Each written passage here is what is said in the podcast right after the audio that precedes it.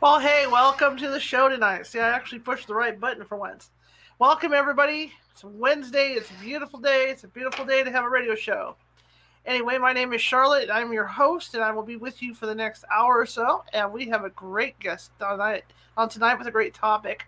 You know, I was a person who was a follower of uh, the book Chariots of the Gods. You know, the belief that aliens had come to Earth and showed the ancients how to do stuff the gentleman we have on tonight has changed my mind. I heard him speaking on another show, and he's really made me rethink my beliefs in that. And that he believes that it wasn't the, the aliens that, that, that did that technology, it was actually the people that did the technology. So it's going to be interesting to see what he has to say about that. Today is bittersweet. This is the last show in this studio for this for this program, and um, I'm ready to move in over there, and I'll be moving this weekend and it should be interesting to see how things look Monday because, like I said the other day, we're going to have a totally different backdrop, and uh, and I'll be in a sound booth instead of in my uh, photo video studio. So it's going to be uh, you know a little different atmosphere in there. Um, anyway, welcome. You can find us at www.californiahaunts.org. If you're interested in, in uh, broadcast for the radio show, we also have a live radio website at www.californiahauntsradio.com. You can get t- you can get our T-shirt there, in fact, and you can also go back through all of our archives since since we started broadcasting on video. So everything's there. You, you know, you go in and see the guests were, click on it, and get on in. And if uh, probably by tomorrow you'll see this current show as well if you want to see it again. Anyway, welcome. And without further ado, I'm going to bring our guest in. Hello, Jared. Hey, how's it going? Good. How are um, you today? I'm doing great. Uh, how is my uh, sound right now? Is that good for you? Yes, it sounds great. Okay, great. I just wanted to make sure. you never know when you get on the air. In fact, earlier when I was uh, going over my stuff and, rehears- and rehearsing, my camera just went off, and then I had a little round thing going on. My first thought was, "Gee, I ended up where, where Mario and you know ends up when he falls off the screen. yeah, it's so funny sometimes, you know, and I love that, uh, you know, I've been doing this um, so much that it's it's so fun to do it where it's like, yeah, we're pros. It's like, we'll make it work. And, uh, you know, maybe we'll have to reboot, but let's wing it. Yeah, we'll just go for it. So tell me a little bit about yourself, sir. Yeah, so it's um boy, where to begin? Um, I had a long history of being interested in history. My grandfather was a tank commander. He landed in a tank at D Day and was in a tank through Belgium and Holland and France for Battle of the Bulge, and then all the way to Berlin in a tank. And and by the time I was in second grade, I had already wanted to be an archaeologist and do dinosaurs, and I didn't care anything about. Uh, anything about megalithic ruins. I cared about mummies and Tutankhamun and Indiana Jones. And I played the violin seriously till I was 21. I went paleo about 10 years ago. I rock climb. I spent the month of January prior to the pandemic, last January in 2019. Um, after six months, almost we were wrapping up the editing at the time. Uh, my former publisher, uh, Olav Phillips with Anomalies Press and Paranoia Magazine, uh, we had uh, spent a long time on the book, and I spent the month in South Africa studying ancient ruins uh, in Waterval Boven, which is where all the stone circles are, and uh, Michael Tellinger's Stone Circle Lodge. And I was there for a month, and then came back to my book release and uh, got on Coast to Coast, and and that that all part is the book part, but the research and who I am and the interest in that history. Uh, I've always had this interest all along, and uh, telling good stories. And the plan all along, in this particular case, was to write a book that would be fictional. And my experience had uh, definitely put uh, you know nanotechnology and spintronics and quantum computing all that was on my radar and it was all something that i was very interested in and sounds frequencies you know not just playing the violin but having an interest in in being paleo be, being healthier that there's a process to do all that and meeting you know i got the opportunity to train with wim hof actually in san francisco when he was on treasure island a few years ago for the very first time he was in america me and just a hundred something people we I hung out with Wim Hof, the Superman, the Iceman, and learned that technique. And that was on Treasure Island. That was like, it's been almost about three years now. And so reactivating, having conscious control of these systems that are within the body. I've just had a long history of questioning growing up Irish Catholic. I mean, who doesn't question? You either become a very well grazing sheep or you decide to ask questions, and questions are not appreciated. Oh, oh I can understand that. I got that. Um, like I said in the intro, I, I used to be a, a, a, big, you know, fan of, uh, of Don. Oh, lost him. He'll be back. We lost him. Anyway, so you guys, uh, I'll go back on the shirts. He was having some issues. He'll come back. Uh, we'll go back on and talk about my shirts. That the shirts are coming in. Oh, here he is. He's back. See, so you disappeared just like I did. It's all good. Boo. Haunted radio. Haunted radio. They're busy today, I see. um that that's the I, am so sorry. I don't i've never had an internet inter- interruption so why not make your show the first? I am so sorry. That's it. That's okay. That's okay. I tell you it's got to be the internet or something. A lot of people there's a lot of people online because yeah like i said rehearsal i went down you know i, I disappeared. So yeah i guess it happens. Yeah well so, around i'm in minneapolis. I'm i'm in the twin cities. I'm right in the city and there is on occasion a number of people on the internet that does that go. does cause a trouble but yeah, I'm so sorry. You're in the middle of a statement or a question or both. Well, yeah. Um, like I said in the intro, I, I, I, I've, I've always followed Daniken. yes. Know, his, and his stuff. But when I heard you on Coast to Coast, it really changed what I, you know, my way of thinking. Yeah, it's. I knew right away when I and it wasn't three and so it was five years ago that I started working on this, but it was something that I've thought about for I it really hit me hard probably 10 years ago that it was more of the likely solution as to you know as you piece together here's what it is for me it was a sidewinding journey through you know I want to eat a way that makes me feel good every day I want to I want to be in a way where I'm more present you know what does that all really look like and as you pull it all together and you start looking at these different human abilities and superhuman abilities but then you start looking at these giant ruins and it just hit me one day there's if if the story of us is as it's been told, which is a total beyond a house of cards. Mm-hmm. Now, and you look at the actual history, the truth is we are not as advanced as we once were.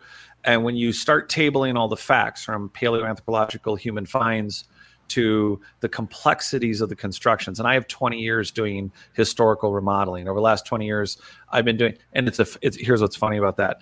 I'm remodeling homes that are 120 to 150 years old, and we're talking about ruins that dynastically are said to be four, five, six thousand years old, and we are we know are tens and tens and thousands of years old.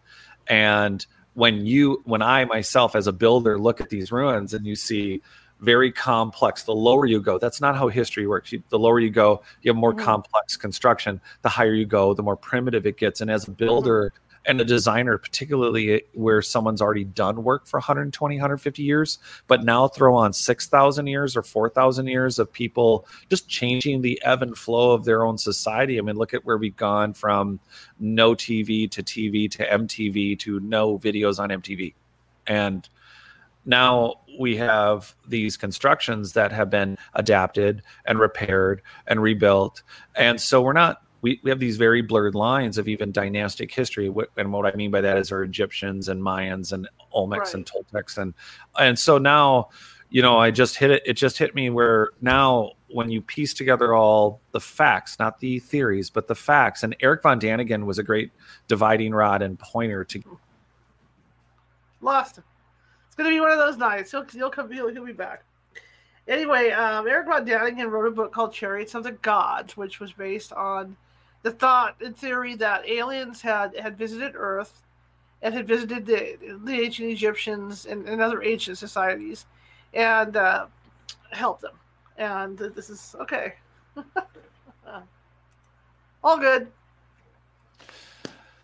Well, I have nothing connected to my internet uh, except what is now a murdered iPad, which is now off. So here we go. here we go. It's okay. I'm, I'm good. I'm good if you are. I'm totally fine. So you were yet again. It seems like every time the universe, every time you ask a question, it just delete. well, I was thinking about what, what you were just saying about how. I agree with you. I mean, look at the complex stuff that, that, that was built back then. You know, you look at the pyramids. You, you even look at what the Greeks built, and people well, can't and, fathom how it was built. Yeah, and Eric Von Daniken, um, I got to meet him a couple years ago and spent some time with him, and then uh, I picked up his books on the Greek uh, ruins, and even the Greeks said, you know, like the Temple of Delphi is my screensaver on my mm-hmm. phone from, and the Greeks themselves said one, it shows polygonal construction, the same construction that's in Peru, it's on Easter Island, it's in Angkor Wat, it's in Egypt, it's all over the world.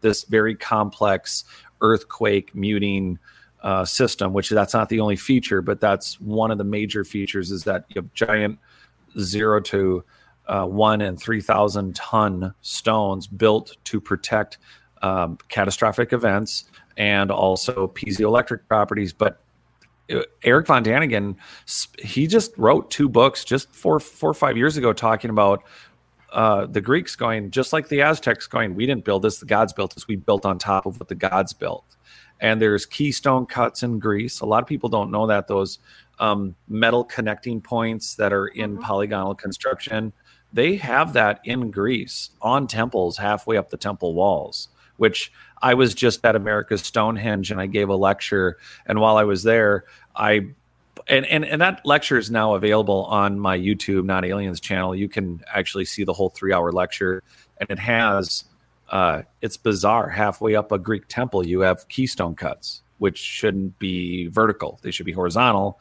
and wow. they shouldn't be half up way up. So you know that that Greek temple is a collection of hodgepodge of pieces that they found.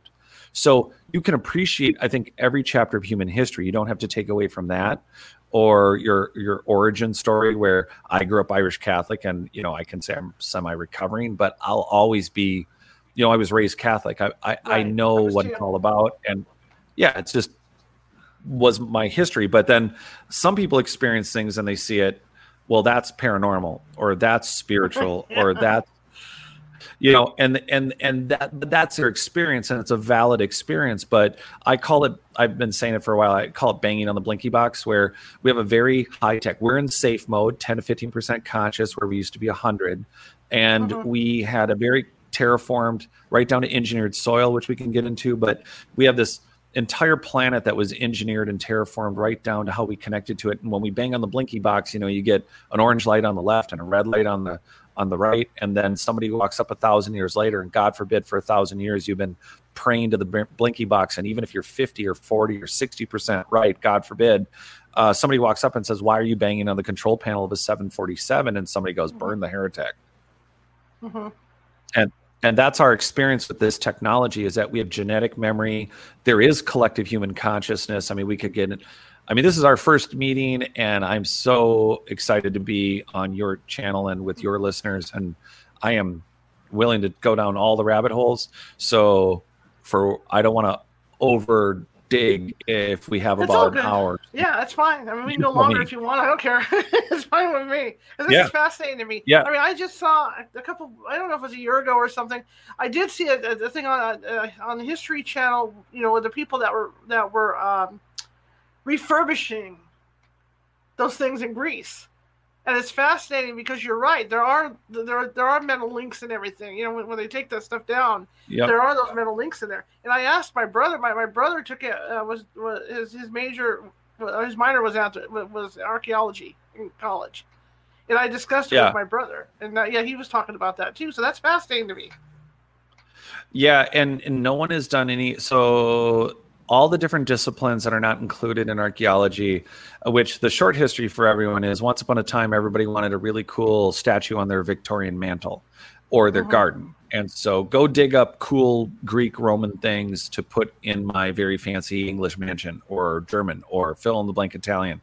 And so th- there wasn't a goal in archaeology to to recover the history. It was art it was really antiquities theft is what it yes. really is it, it's really just and collect things from museums and take things out of countries with impunity to throw in fill in the blank world museums that those countries didn't say you sh- you could take those items you just did right. it and then you know charge money and get people to look at it and what what have you so it wasn't a goal to establish what the society was so you have anthropologists and it blew my mind the first uh, I was going to uh, when I was in college. I remember my first art history class. I'm like, well, isn't it history? And then I'm like, well, wait, it's art history. But well, I get it. It's artistic, but it, I don't think they thought it was history. I think they thought it was practical. And then I got confused. And then it was very telling about the paradigm, uh, the way they look at history, where you don't need a forensic geologist like Scott Wolter. You don't need a geologist. You don't need.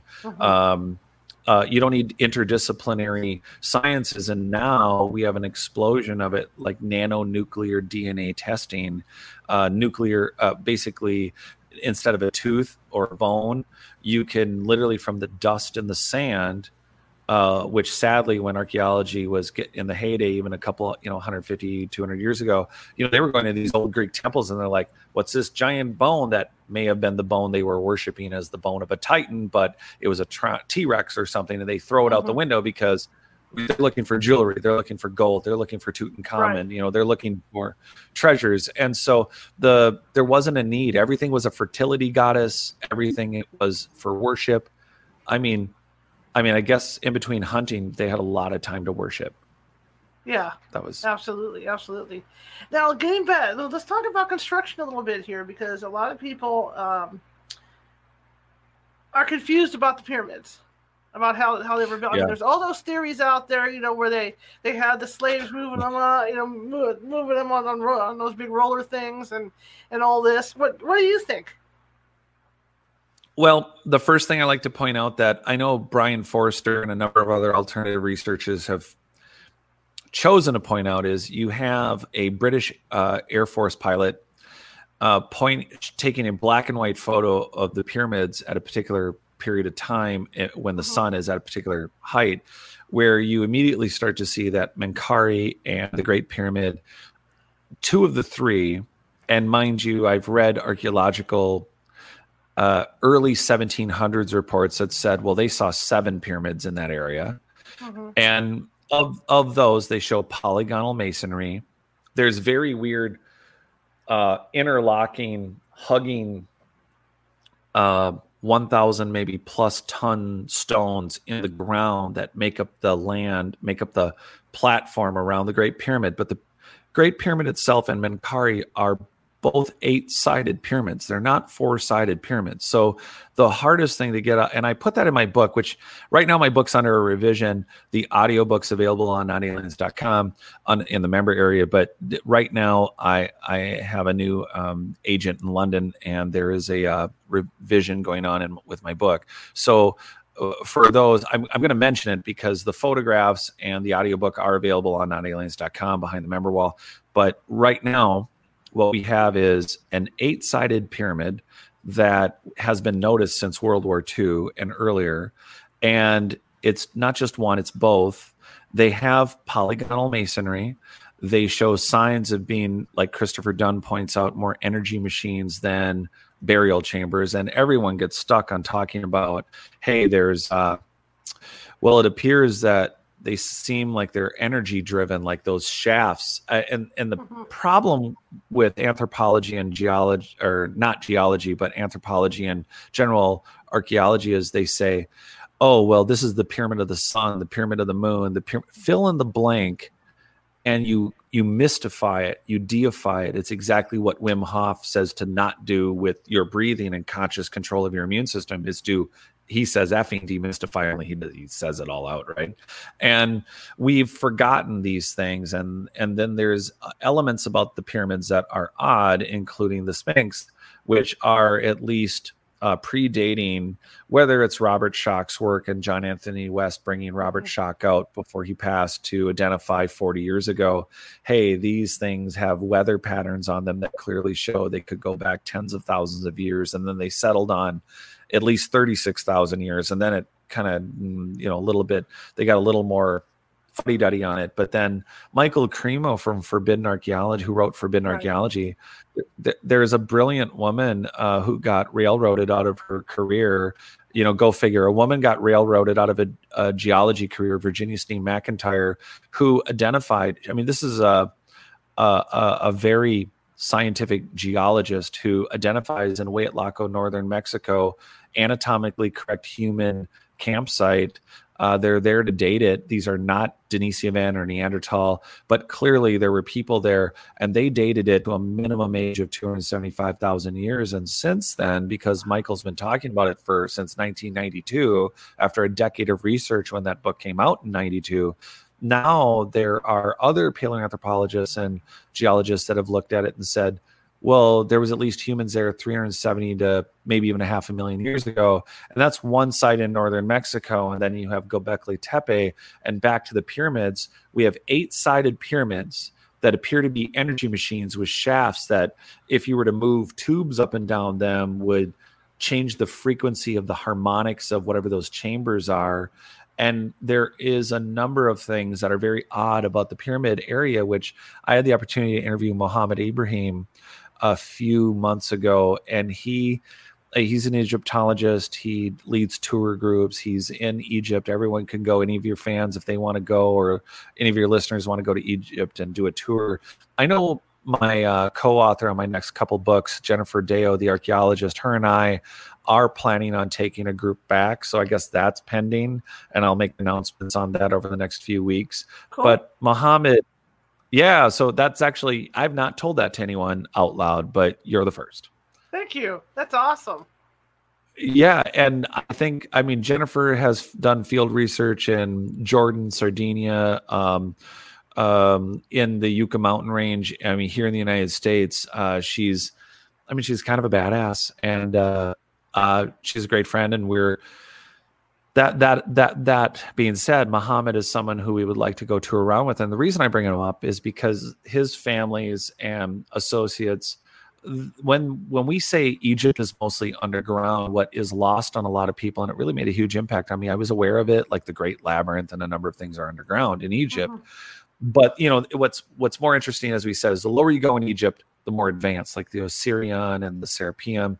There they have these like millions of an inch boxes uh, flat for uh, what there's no way they weren't machined. This wasn't about abrasive copper on diorite or andesite or quartzites.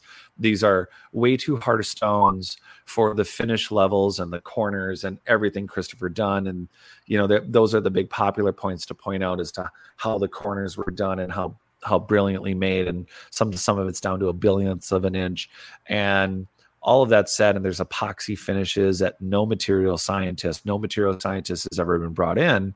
But at the same time, what's been sorely missing is that there is other information about what's underground in Egypt. And what Muhammad was pointing out was that, Jared, there are miles, miles and miles and miles of tunnels that are not just, you know, we're not talking dynastic Egyptians built them. They're they're made out of large polished, well made blocks hmm. that are clearly blocks that have been done by a prior culture that built the Osirian or uh, the Serapeum. These are very complex structures, and they are they, they many of them are unexplored, and that's you know a shift for me when I was learning. I thought, oh yeah, there's lots of sand dunes, so you know they got to clear the sand dunes, and now we have nuclear not just DNA, but sedimentary testing on on a uh, that means granules that hold the remnants of animals, flora, fauna, ancient origins. Uh, just did a story about Doggerland, which is from Scotland to France was one land, and that was above water even to 6,000 years ago, a significant portion. And 8,000 years ago, it was pretty much almost all there. And they are now going in salt water, retrieving granules, and are able to tell us what kind of flora and fauna were above water. And that's the big pictures that everyone's missing. Eric Von Daniken comes out, blew my mind, blew everyone's mind with, mm-hmm. well, wait, maybe this ark is a lost piece of technology.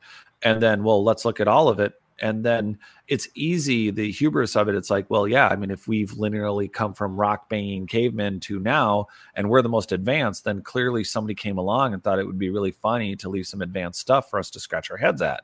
Mm-hmm. I mean, clearly it's not a more advanced human race that was almost forgotten and then uh, you know dynastically taken over and adapted and mimicked and repaired and mutated into what it was and then now with what we're really seeing with all the alternative researches going on and what made a huge impact for me when I wrote my book and my very first interview ever was coast to coast. That was back in February. I've been back on again just recently and and I've been on Richard Syrett's show uh, a few times. I really love Richard and I've I, it's been great to um, co-host a number of shows now and be able to really keep educating and, and do live events now, now that I was able to just go to America's you know Stonehenge with um, Dennis Stone. It's been that part's all been great, and trying to get out live lectures. You're going to see more and more of this. I mean, you're.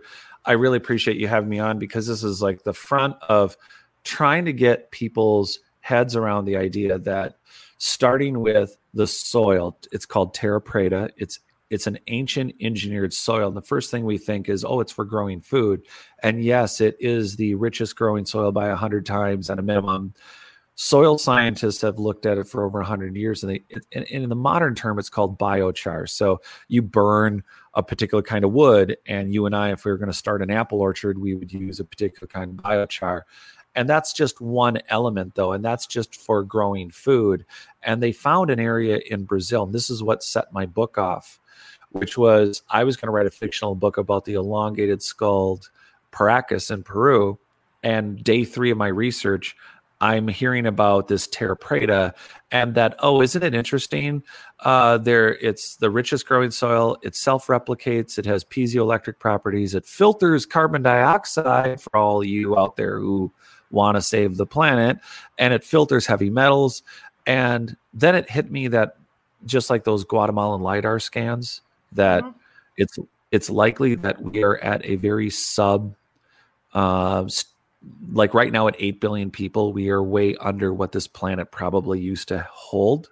And it's not because we grew um, soil for growing, mm-hmm. uh, it has these other properties. If you connect those metal plated, uh, those keystone cuts with mm-hmm. polygonal construction that are in the ground, that are connected to piezoelectric, that means wave and frequency sending soil that also is good for earthquake protection, then you're talking about an inter like the Nazca lines and not the big monkeys and pictures, pictographs. I'm talking about the straight lines that okay. Eric Von Daniken brought to light to everyone. It's like, why are there what looks like giant computer grids all over, not just there, but Bolivia, mm-hmm. Jordan, there's other places around the world where there's these in ground lines. And it means that we're looking at a planet that might be much more what we're identifying as natural to be more um, engineered and not because we we identify a machine as an external device you know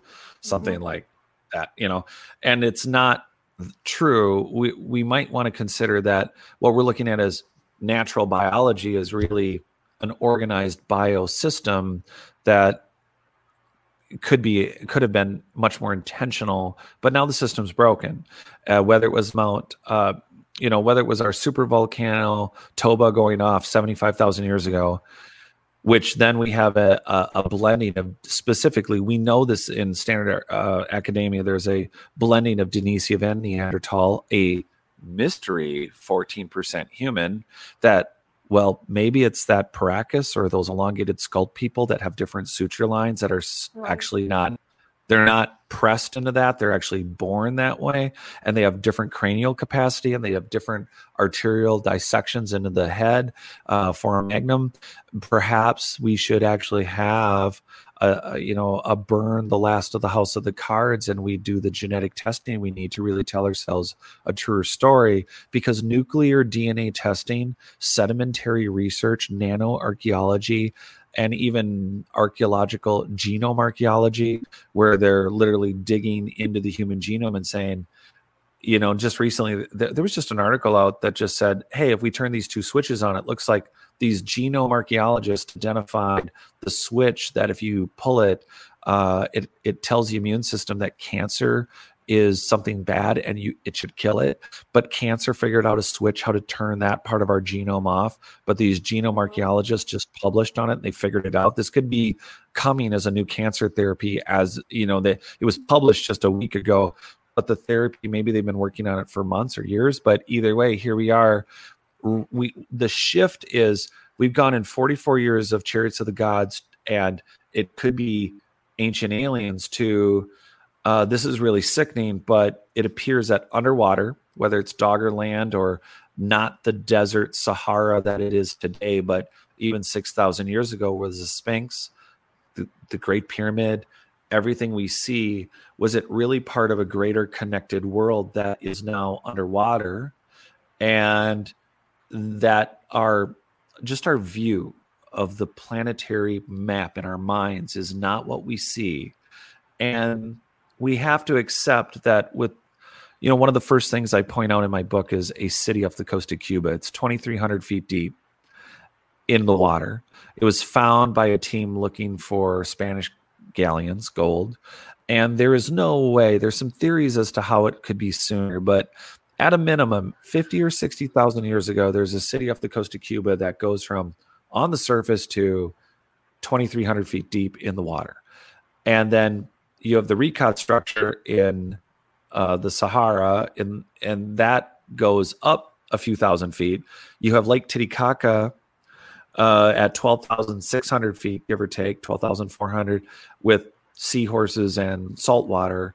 And so, could there be one of the theories is hydrostatic that there's water under the tectonic plates, which are theoretical, but that that maybe the plates spontaneously some went this way some went that way.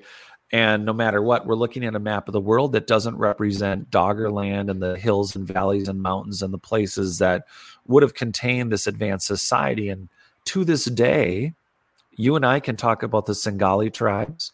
Mm-hmm. we can talk about this there i mean whether it's africa or the jungles of south america or central america the tarahumara uh, the running tribes i mean there there there are tribes all over the world, and we think there's about 150. And if we all disappeared tomorrow, there would be Aeolus, Neolus, there would be things that we could find in the future if we were archaeologists and say, oh, they were really primitive in 2022.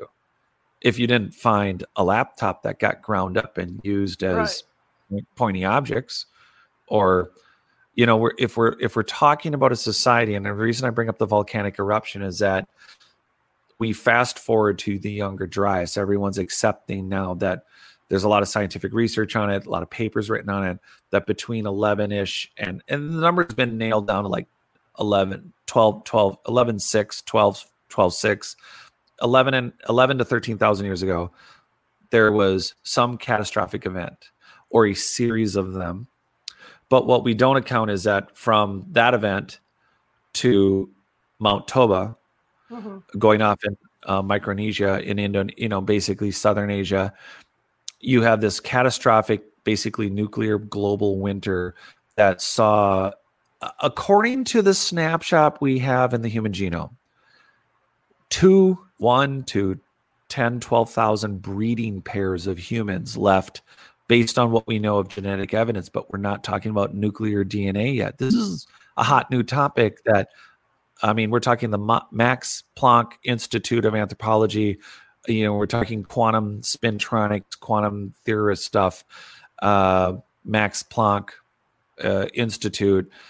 for them to start publishing on all the results from Neanderthal, Denisovan, human genome studies, uh, flora and fauna, this nuclear, not just DNA, but nuclear sedimentary analysis is literally a game changer. We are going to fast forward quickly where the dumb, obvious stuff is as I'm writing my book, you know, the Guatemalan LIDAR scans from just two years ago. Mm-hmm. You remember those with the. Yeah, uh, I remember those. I remember all that. Yeah. Yeah, everybody's like, hey, 60,000 structures we didn't notice in a yeah. 800 mile square area of a 5,000 rectangular shaped. I mean, they're still scanning it and mm-hmm. and mum's the word on everything else since then. I have, have you seen anything from that in the last year and a half? No. Neither have I. Since it came out. And yeah, nothing.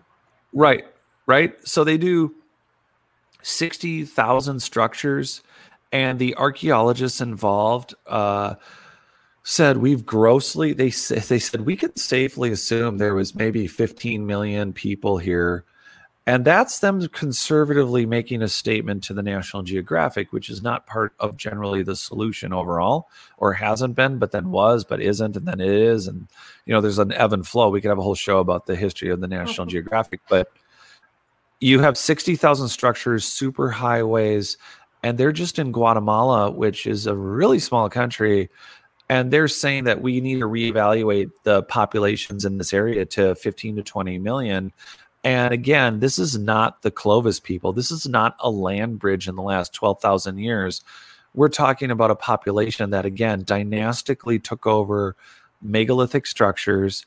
When you go to Teotihuacan or, you know, the large pyramid cities that you can go visit in Mexico, there's it's the same thing you see in Egypt where or or at Machu Picchu, you'll see these large megalithic blocks and then on top you'll see a river rock. Like who builds like that? No, right. nobody does that. You know, it would be like half your California haunt sign behind you being crocheted from the bottom down, like or up. That's crazy. Yeah. Just, that and, and, so then it you you the lunar. So one of the things that didn't set well with me is so backing up for everyone is you have this archaeology saying, okay, well, we should stop just digging up statues and cool stuff to put in museums and people's homes. We should start figuring out our history. Well, they come up with some theories that become doctrine. And, and, and Michael Cremo said it best if the facts don't fit the theories, we'll throw out the facts. Mm-hmm. And I've heard sad stories about that over and over and over.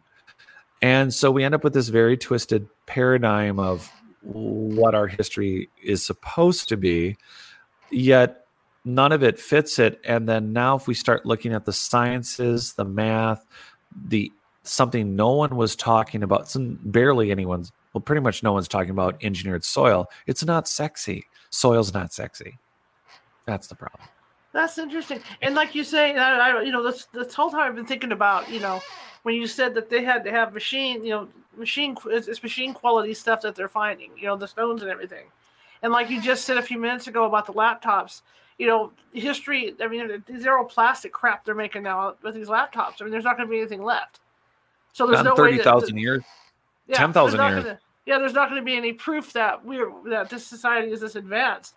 So when you think about, you know, you, the question comes up, where how how how did they build all that? Where's the machinery? It's probably it's probably the same thing. It's gone.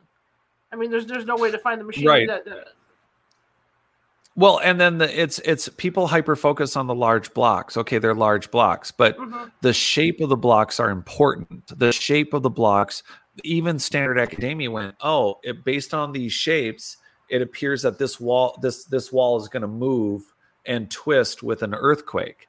Uh, uh, that's very important because you have to decide in the ground and how many kilometers down and how many kilometers away mm-hmm. is the earthquake that's going to affect your particular structure and the thing that's missing from all these structures excuse me is all the wood and all the finish materials. If you can cut and shape the hardest stones on earth, right? Yet, they, the, yet every single time you see a paleoanthropological finish of a construction in a natural history museum, how do you finish a polygonal wall other than with a thatched roof? That's how you finish mm-hmm. it, right? Mm-hmm. Every time, it's got to.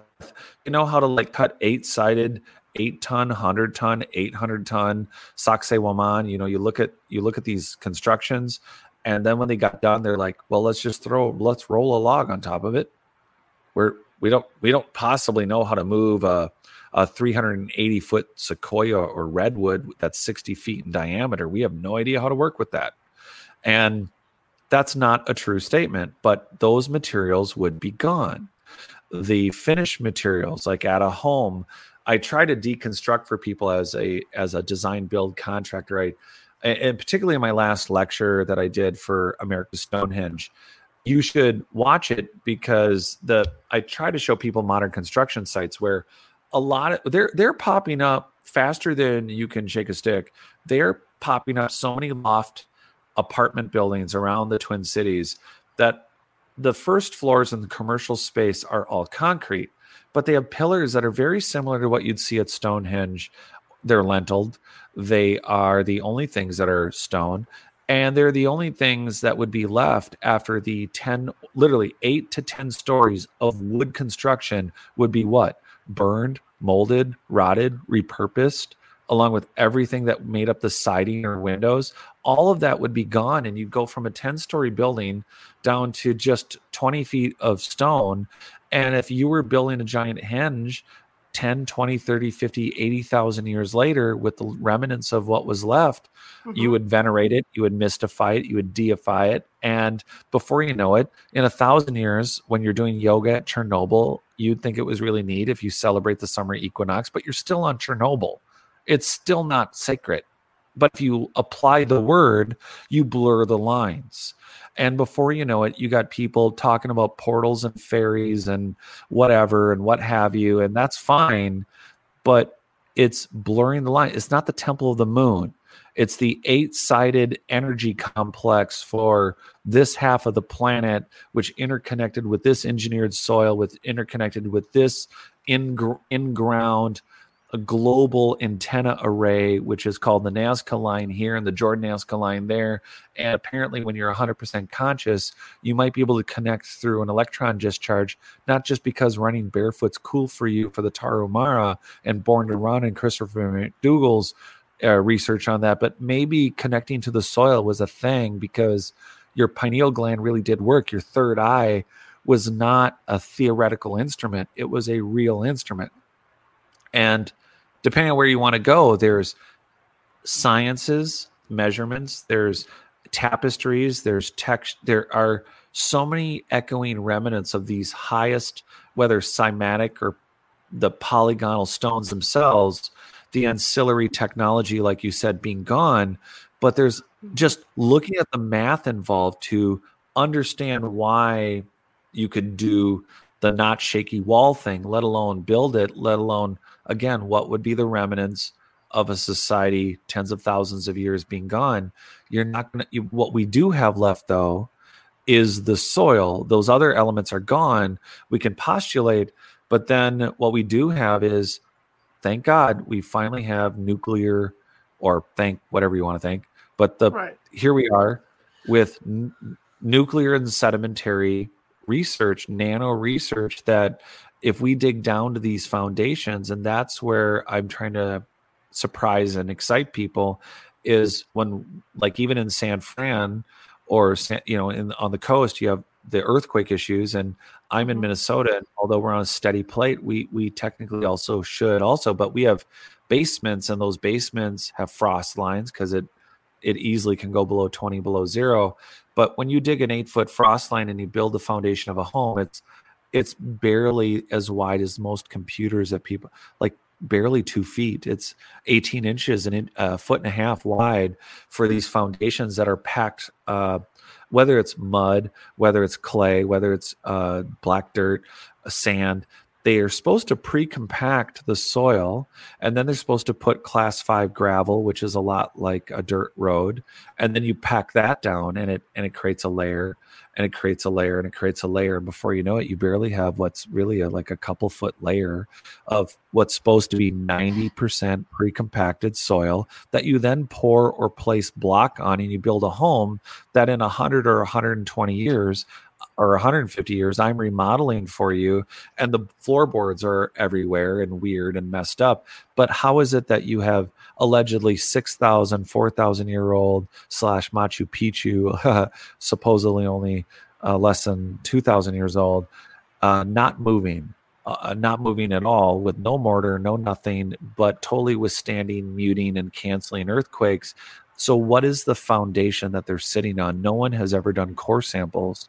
And if what we have in the soil around the buildings as I continue to do my work and what I'm writing on now and what I'm mm-hmm. I mean we're the first people to be talking about this stuff really it's to to to expand out our ideas and understand that despite whatever whatever soil and debris is built up that there's a layer under the megalithic constructions themselves and around them at the lowest level and out that may represent um, construction methods that the very compaction of the buildings that they're sitting on, including stone spheres that are all over the earth, that the science to do that and the machines to even pre-compact the soil, not for the sake of just making the foundation of that one wall steady, but the type of materials um, D- uh, Jennifer Deo, the archaeologist, who I'm again co-writing with my next two books, and the theory is like, well, what if they crushed up a particular crystal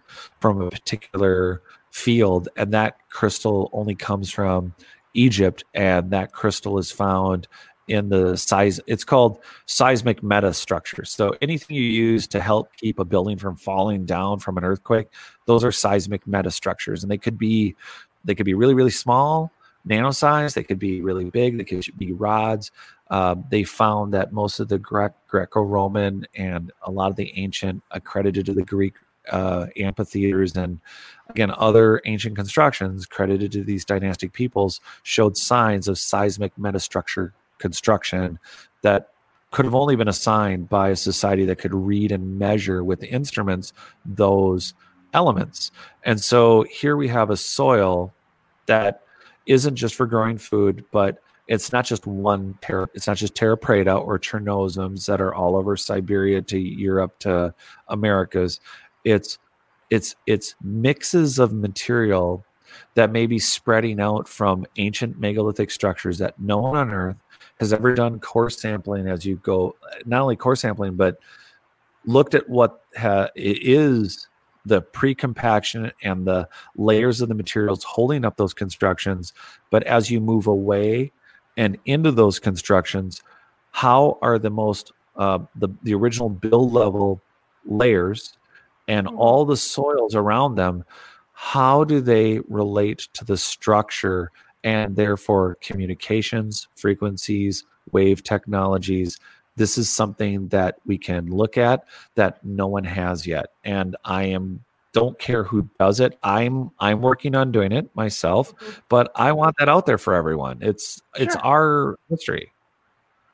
Sure. I just think this is just it's just it's just fascinating because to think that you know because the way we've been taught you know the, the way we've been conditioned to to you know to believe that that they couldn't have done this uh, right. And and when you think about it, you're like, well, that didn't add up. And there's like a wave. It's like, I mean, right. you've probably watched.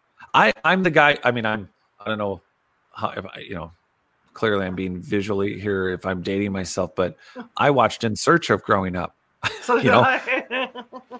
I I watched I watched In Search of, and I saw you know what's his name land and you know eyeball Earth from a flying saucer, and it's hard not to be programmed by yeah, it's it's from somewhere else. And then you know we were just rock banging morons, and and this makes no sense. And then the problem is that there's there's just as much um, built in.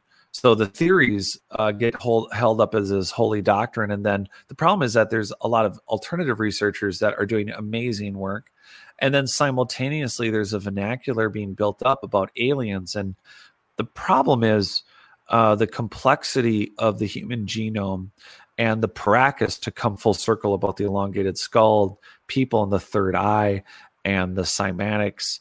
The reality is that if you're dealing with nanotechnology or hard state um, quantum, you know, uh, what we think of as spintronics right now in quantum computing and where we're going with solid state drives, all these large ancient constructions everyone's like wow they're really they're really high in quartz and they always seem to use basalt or they use they use andesite or they, they keep using three stones including limestone and quartzites and they and, and i know ben from uncharted i don't know ben i'm i'm staying i'm just stating that ben from uncharted x did an interview with not not Mohammed Ibrahim but uh yusuf Awyan and they show Yusuf had done that experiment. I don't know if you've had a chance to see it with the uh, with the three different. It looks like those uh, electrical. It looks like one of those ancient electrical towers that's on the uh, yes, relief that looks.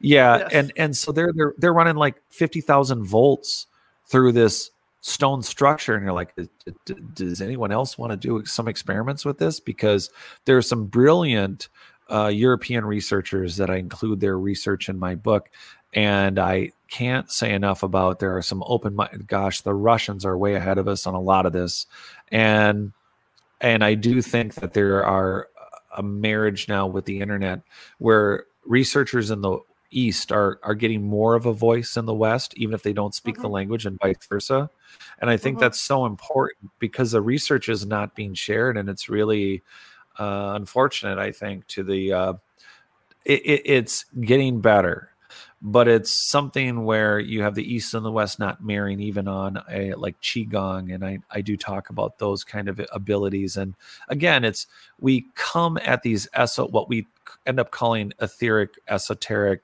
fill in the blank spiritual uh, uh, medicines or sciences or acupuncture it's all under the capstone of vibrational medicine and i don't mean that in a woo woo way. Vibrational medicine's real. We are energy beings. We are this is just a, we're just a fact. And so right. it, it's not about it and it's not about anyone being wrong but jumping to the idea that a tic tac or that there are aliens the, uh, the problem is yes there's disinformation. We could talk forever on conspiracy theories and mm-hmm. conspiracy people who are into conspiracies, which is really uh, a horrible thing to say in general because it it, it eliminates a lot of great ideas and a lot of great thinkers. But the the capstone of oh, conspiracy is that you then discount anything that comes past. But I like to reference Rick and Morty. I'm kind of a Rick and Morty fan. I don't know if you are. Yes, I am.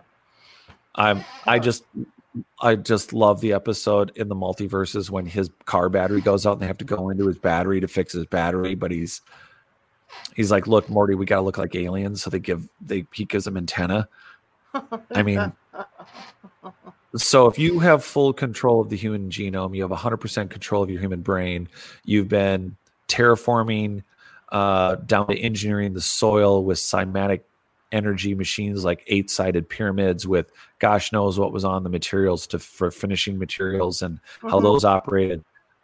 Why would it be any hard We're, we have designer babies right now. You can get a designer baby. You can that's crazy. You, there are gene crispers that are now for practically home use. I mean you literally can get i'm not kidding folks. You can actually get a gene crisper.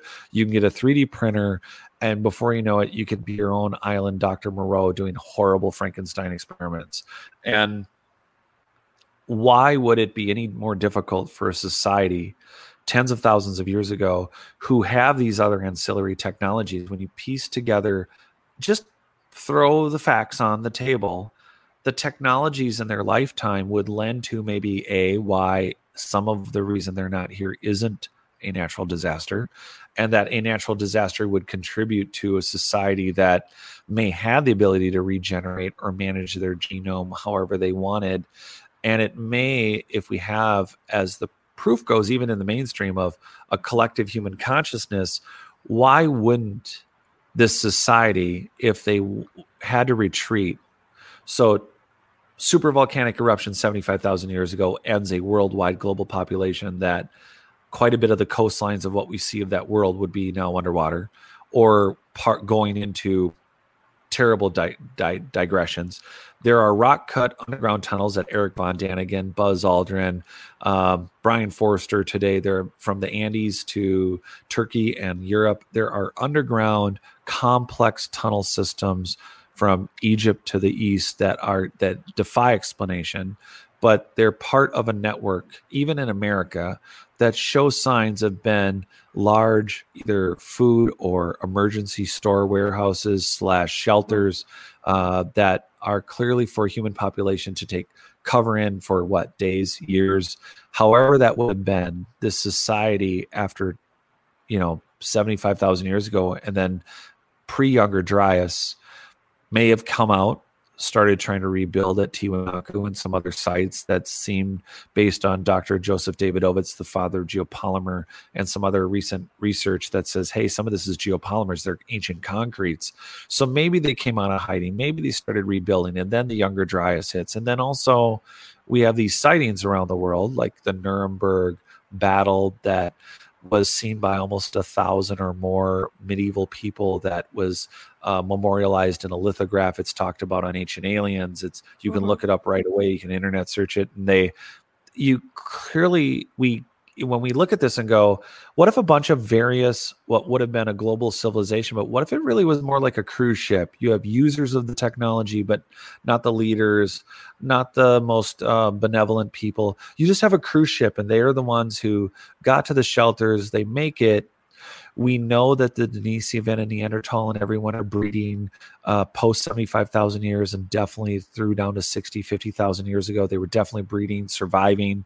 So they come out, dynastic peoples are mimicking and uh, uncovering really in a non early but early archaeological way. They're taking over these sites in Egypt and Machu Picchu and they're building their own world up.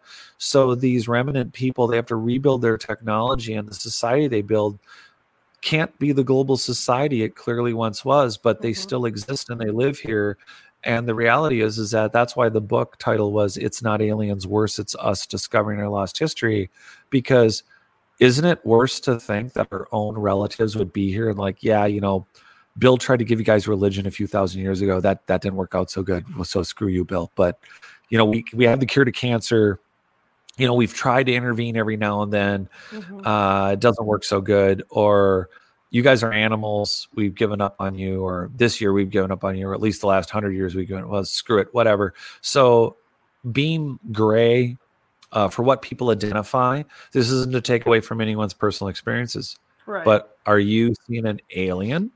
Or are you seeing a fully body modded human that has full infrared frequency wave direct contact with a ship that does zero point turns at Mach 22 and maybe being our size would pretty much melt you on the wall, but being large, you know, interactive, on screen, black eyes, and or uh, connected into a machine that's on an earth grid that's using gravity and and magnetic fields in a way that we are just beginning to comprehend in toroidal uh, field research and in the way magnetism really works uh, we are looking at them going well they're alien. Why? Because they don't look like us? How 1950s is that is that is that bad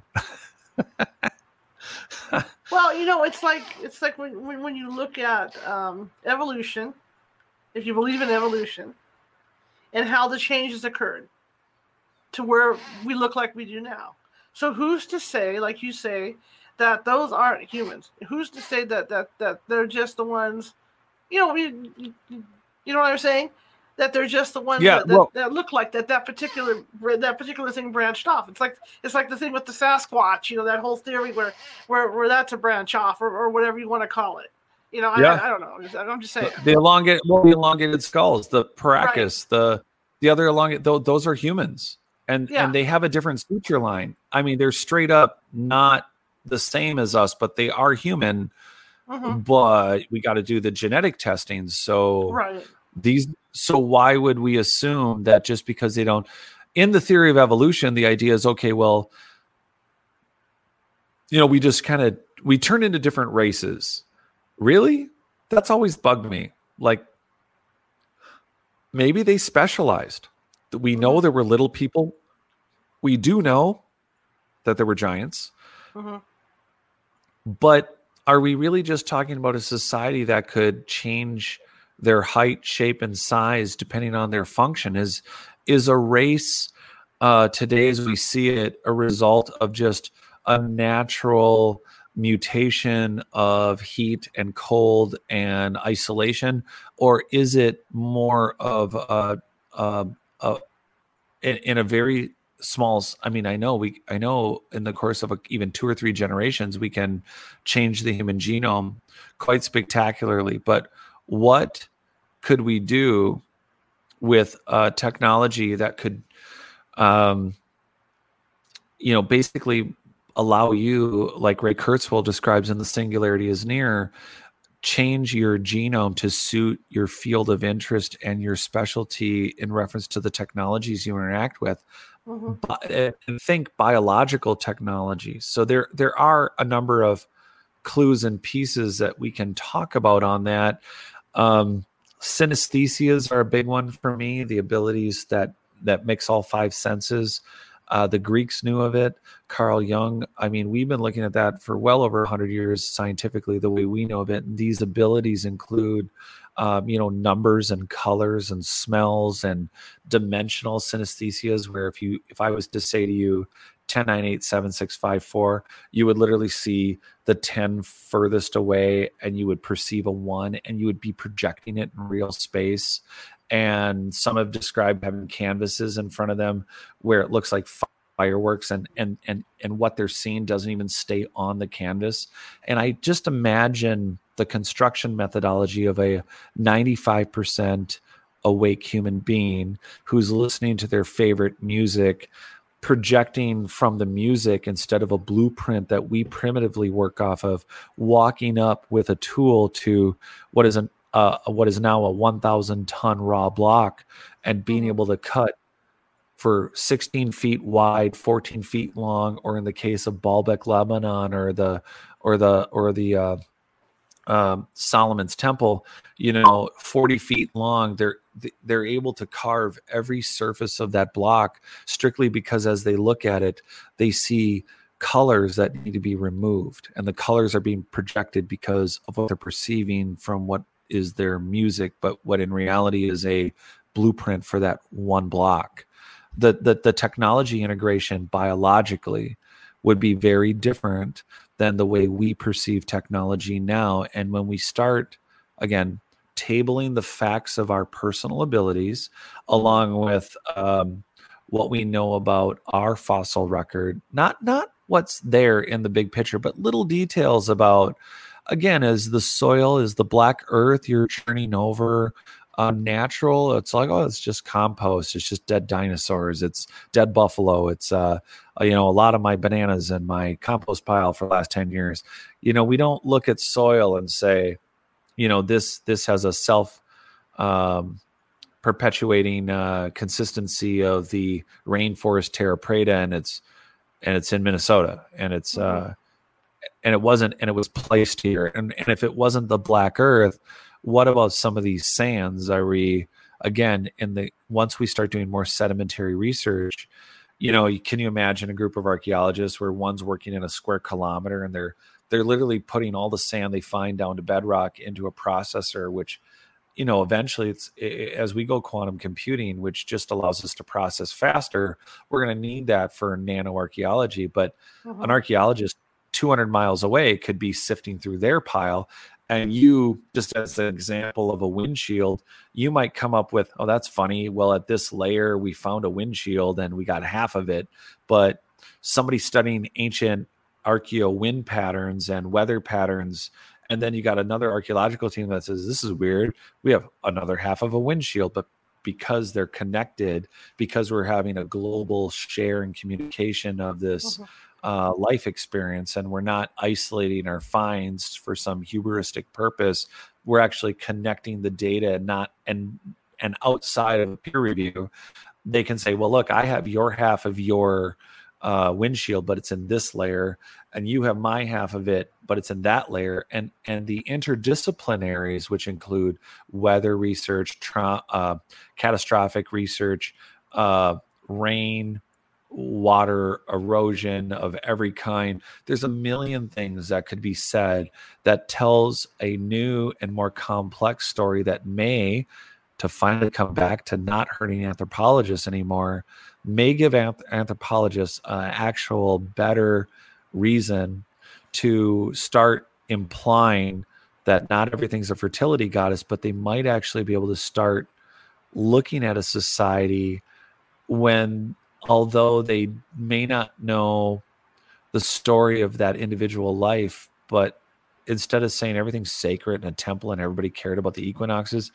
uh, there were some people who did that for a period of time. But for a while, that may have just been a very well placed uh, energy frequency machine. But on that note, they may be able to tell a better story of hey it looks like this flora and fauna and these 120 animals found in this cave like this article about this neanderthal dna uh-huh. uh, well these they were hunting those animals or they were they they were preferred livestock they the, the, the all i feel like all the interdisciplinary sciences will have a hand in this where they can stop worrying about whether or not they were right for the last 100 years which is so frustrating because like you said we've we, we've been stuck with this that's my this, question. This, well, it's not to interrupt, but that's the question I have for you.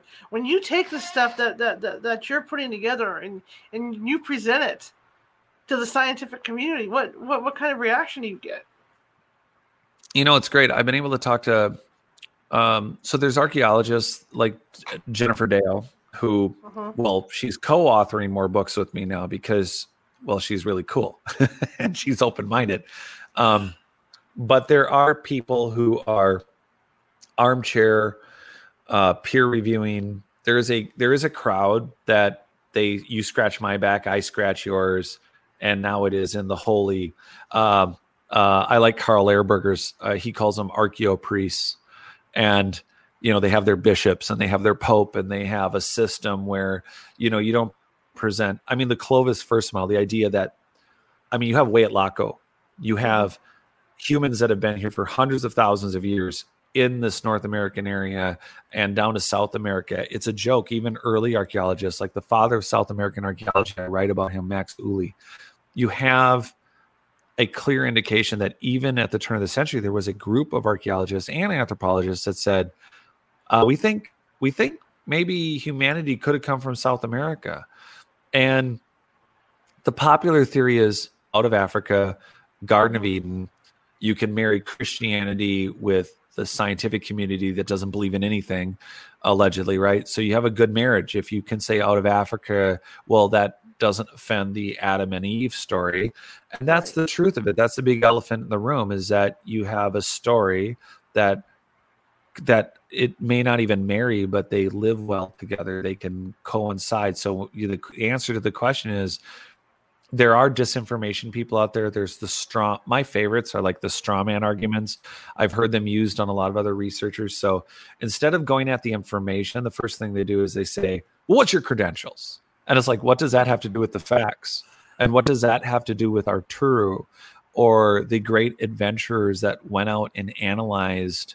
Uh, what they what even though Flinders Petrie had degrees, it's like what business did he have measuring or like the interdisciplinary work that any adventurer chooses to go out and do it's there for mm-hmm. the taking. And no one said well how are you qualified to go to antarctica and go put your flag on the pole? It's just it's there there's these straw man arguments where they attack you personally and not the facts. Or they'll simply say i mean there are sheep out there i'm sorry there's no other explanation they are sheep. For you to say well i'm not going to review your observation because it hasn't been peer reviewed I'll only look at something if it's been peer reviewed. Well, then what do you do every day when you're at an archaeological site? Let me see. Oh, miss 60,000 structures in the middle of Guatemala. That's what you do. And sum up all of Central and South American population for the last 100 years in a theory that said maybe 2 to 4 million people, maybe 6 built all of North and South America since the Younger Dryas after the land bridge. That's the theories you get when you deal with some of these uh, standard academics. And and I wish there was a quick way.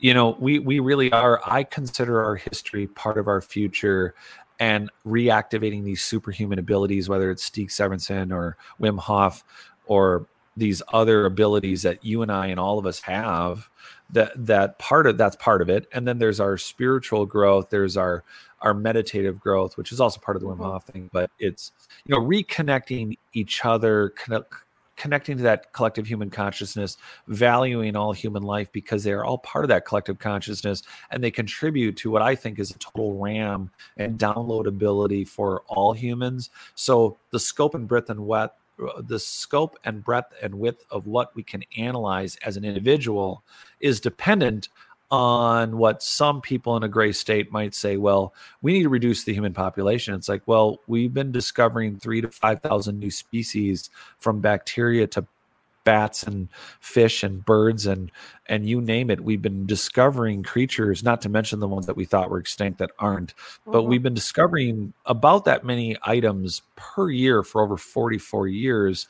so to even assume we know what's on the planet let alone the 70% of it that we've not explored and the consistent amount of what we're calling UFOs flying around with impunity at speeds and technology that seem very similar to the, our very ancient constructions, we have a very silly look at who we think we know we are.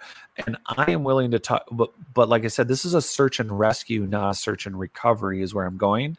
And mm-hmm. so if you and I are paramedics and some idiot wants to show up from the standard academic world and say, well, I refuse to accept or look at this injured party that's laying here because, well, no one else in my community has determined that they're injured or even stated that they're injured is one way to look at it.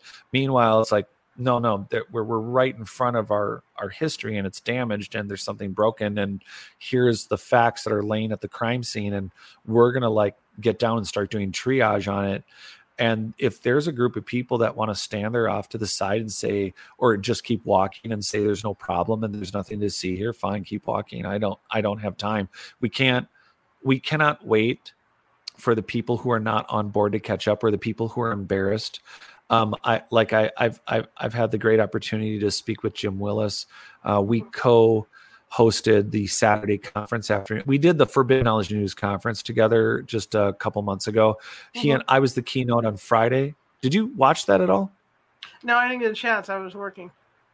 Oh man, it was cool. It's recorded. Uh, Forbidden Knowledge News still has it up on their Rokfin channel. I have a Rokfin channel too, but they, um, I think they have it in the member area. But uh, I did the keynote, but then on Saturday, 14 time author Jim Willis, who used to be a seminary slash minister. You know, he's written 14 books and he's all on the quantum consciousness and the uh, ancient histories. And it's so interesting where he is. And he's like, his explanations for where humanity is uh, as far as accepting the facts of what we're finding it, it versus these academics that what he was discussing was they feel and, and this is from his personal experience it's like i've been teaching like i know what the fact is but i've been teaching the wrong thing now for 30 years and i feel really bad about it. They've admitted it privately.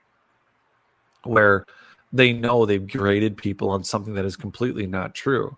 Not because they knew it all along but when they find it out it's really hard to admit those mistakes i mean we can be very empathetic to it but if we were at if we were paramedics at an emergency scene right. we don't have time to worry about your feelings you know? We need to like is, do we need to worry about the broken bone or do we need to worry about internal injuries? Do we need to worry about brain bleed? Do we need to re are they like literally bleeding out as we speak? You know there's a way to assess a situation that's an emergency and those that want to stand around and debate or put through the ostrich plan or worry about how cool they look I, we can't slow down for that. So part of it is building teams and people around me. I've been very fortunate to meet Scott Wolter. He doesn't live far or you know he's a he's a minnesotan. And having a forensic geologist that can do research having labs working with archaeologists like jennifer deo that are are absolutely brilliant, but they're they're they're able to go out with me and we're able to plan field work. We're able to plan digs. We're able to work with private owners like Dennis Stone at America's Stonehenge and plan real expeditions. So on one hand, there's let's bring this news to everyone and everyone has a genetic memory. Everyone has a personal experience. Everyone is watching these shows because everyone wants to know not just where they're from and they're not waiting to be told everyone has input and feelings on it and i, I want to encourage everyone and including researchers including myself, it, we all have to be ready to be wrong. Archaeologists need to be paid to be wrong. They need to be able to go out and find what they find, and if it doesn't fit the fact, eh, the theories, the facts have to not be thrown out. And if they don't find anything, they need. They, there is more than enough money for academic institutions to fully fund every archaeologist that is out there and and and that sounds odd but i'm telling you if if we just take that guatemalan lidar scan area and say you know your entire academic life is going to be the this square kilometer mm-hmm. you know mm-hmm. you're going to do your general studies but you know can you imagine satellite campuses for fill in the blank school instead of like like a subway franchise and and that might just be like nails on a chalkboard for these colleges, but I want to not make standard academia out to just be a giant group of bad guys that are idiots and morons, even though it's kind of looking like that in a lot of ways. But at the same time, it's can you imagine not having a school with 100,000 people in it, but having a school where there is active multidisciplinary material sciences, physics, uh, uh, geology, forensic geology, astrophysics, uh, and again, uh, archeolo- as, you know, archaeological astronomy, uh, all the uh, nanotechnology, spintronics, all of it could be applied. And you could be having satellite campuses all over the world at these archaeological sites that would need every layer of municipality. We could redefine employment and education in a way where the size and breadth and scope of uh, schools could be beyond their wildest dreams if they weren't so worried about looking like they're wrong. And that is hmm. problematic right now. It is. Hey, I want to thank you. This was fantastic. Thank you so much for coming on. Yeah, I I hope we didn't burn too far past our No, no. I mean, that's fine. I don't mind going. Uh, I don't mind going over. I really don't. Especially when I'm talking to someone like you. This just is my. The whole thing's mind blowing. You know, I'm, I'm wrapping my mind around all this. This is just fascinating. I would like to bring you on again if you'd like to come on.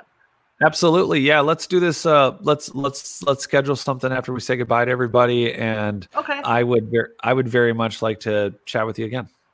Okay, sounds good. Thank you so much. And we'll, tell everybody your website so they can go check out everything.